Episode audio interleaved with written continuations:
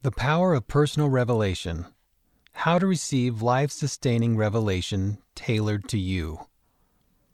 Pray in the name of Jesus Christ about your concerns, your fears, your weaknesses, yes, the very longings of your heart, and then listen. Write the thoughts that come to your mind. Record your feelings and follow through with actions that you are prompted to take. As you repeat this process day after day, month after month, year after year, you will grow into the principle of revelation. Does God really want to speak to you?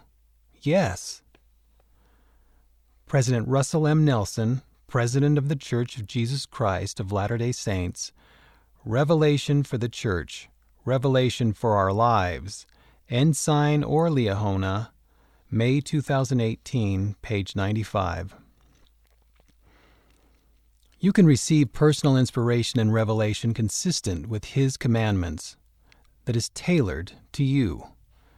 You have unique missions and roles to perform in life and will be given unique guidance to fulfill them.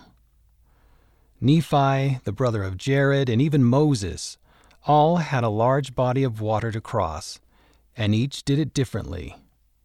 Nephi worked timbers of curious workmanship the brother of Jared built barges that were tight like unto a dish. And Moses walked upon dry land in the midst of the sea. They each received personalized direction, tailored to them, and each trusted and acted. Michelle Craig, first counselor in the Young Women General Presidency, Spiritual Capacity, Ensign or Liahona, November 2019, page 21. True feasting is more than enjoying a delicious meal. It is an experience of joy, nourishment, celebration, sharing, expressing love to families and loved ones, communicating our thanksgiving to God, and building relationships while enjoying the abundant, incredibly delicious food. I believe when we feast upon the words of Christ, we ought to be thinking of the same kind of experience. Feasting upon the words of Christ will bring life sustaining revelation, reaffirm our true identity and worth before God as His child, and lead our friends unto Christ and everlasting life. Elder Takashi Wada of the 70, Feasting upon the Words of Christ, Ensign or Liahona, May 2019, pages 38 through 39 and 40. This sacrament is also a time for Heavenly Father to teach us about the atonement of His beloved Son, our Savior, Jesus Christ, and for us to receive revelation about it. It is a time to knock, and it shall be opened unto you, to request and to receive this knowledge.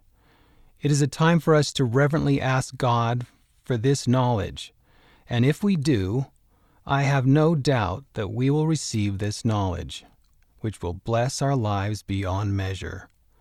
Elder Claudio R. M. Costa of the 70. That they do always remember him. Ensign or Liahona, November 2015, page 103. Be obedient. Remember the times when you have felt the Spirit in the past and ask in faith. Your answer will come, and you will feel the love and peace of the Savior it may not come as quickly or in the format you desire, but the answer will come. Do not give up. Never give up. Elder James B. Martino of the 70 Turn to him and answers will come.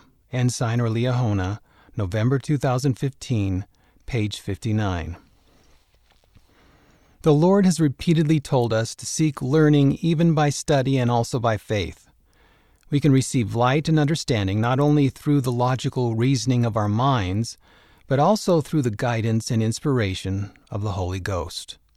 When these two perspectives are then combined in our souls, one complete picture shows the reality of things as they truly are. Elder Mathias Held of the Seventy, Seeking Knowledge by the Spirit, Ensign or Liahona, May 2019, pages 31 and 33.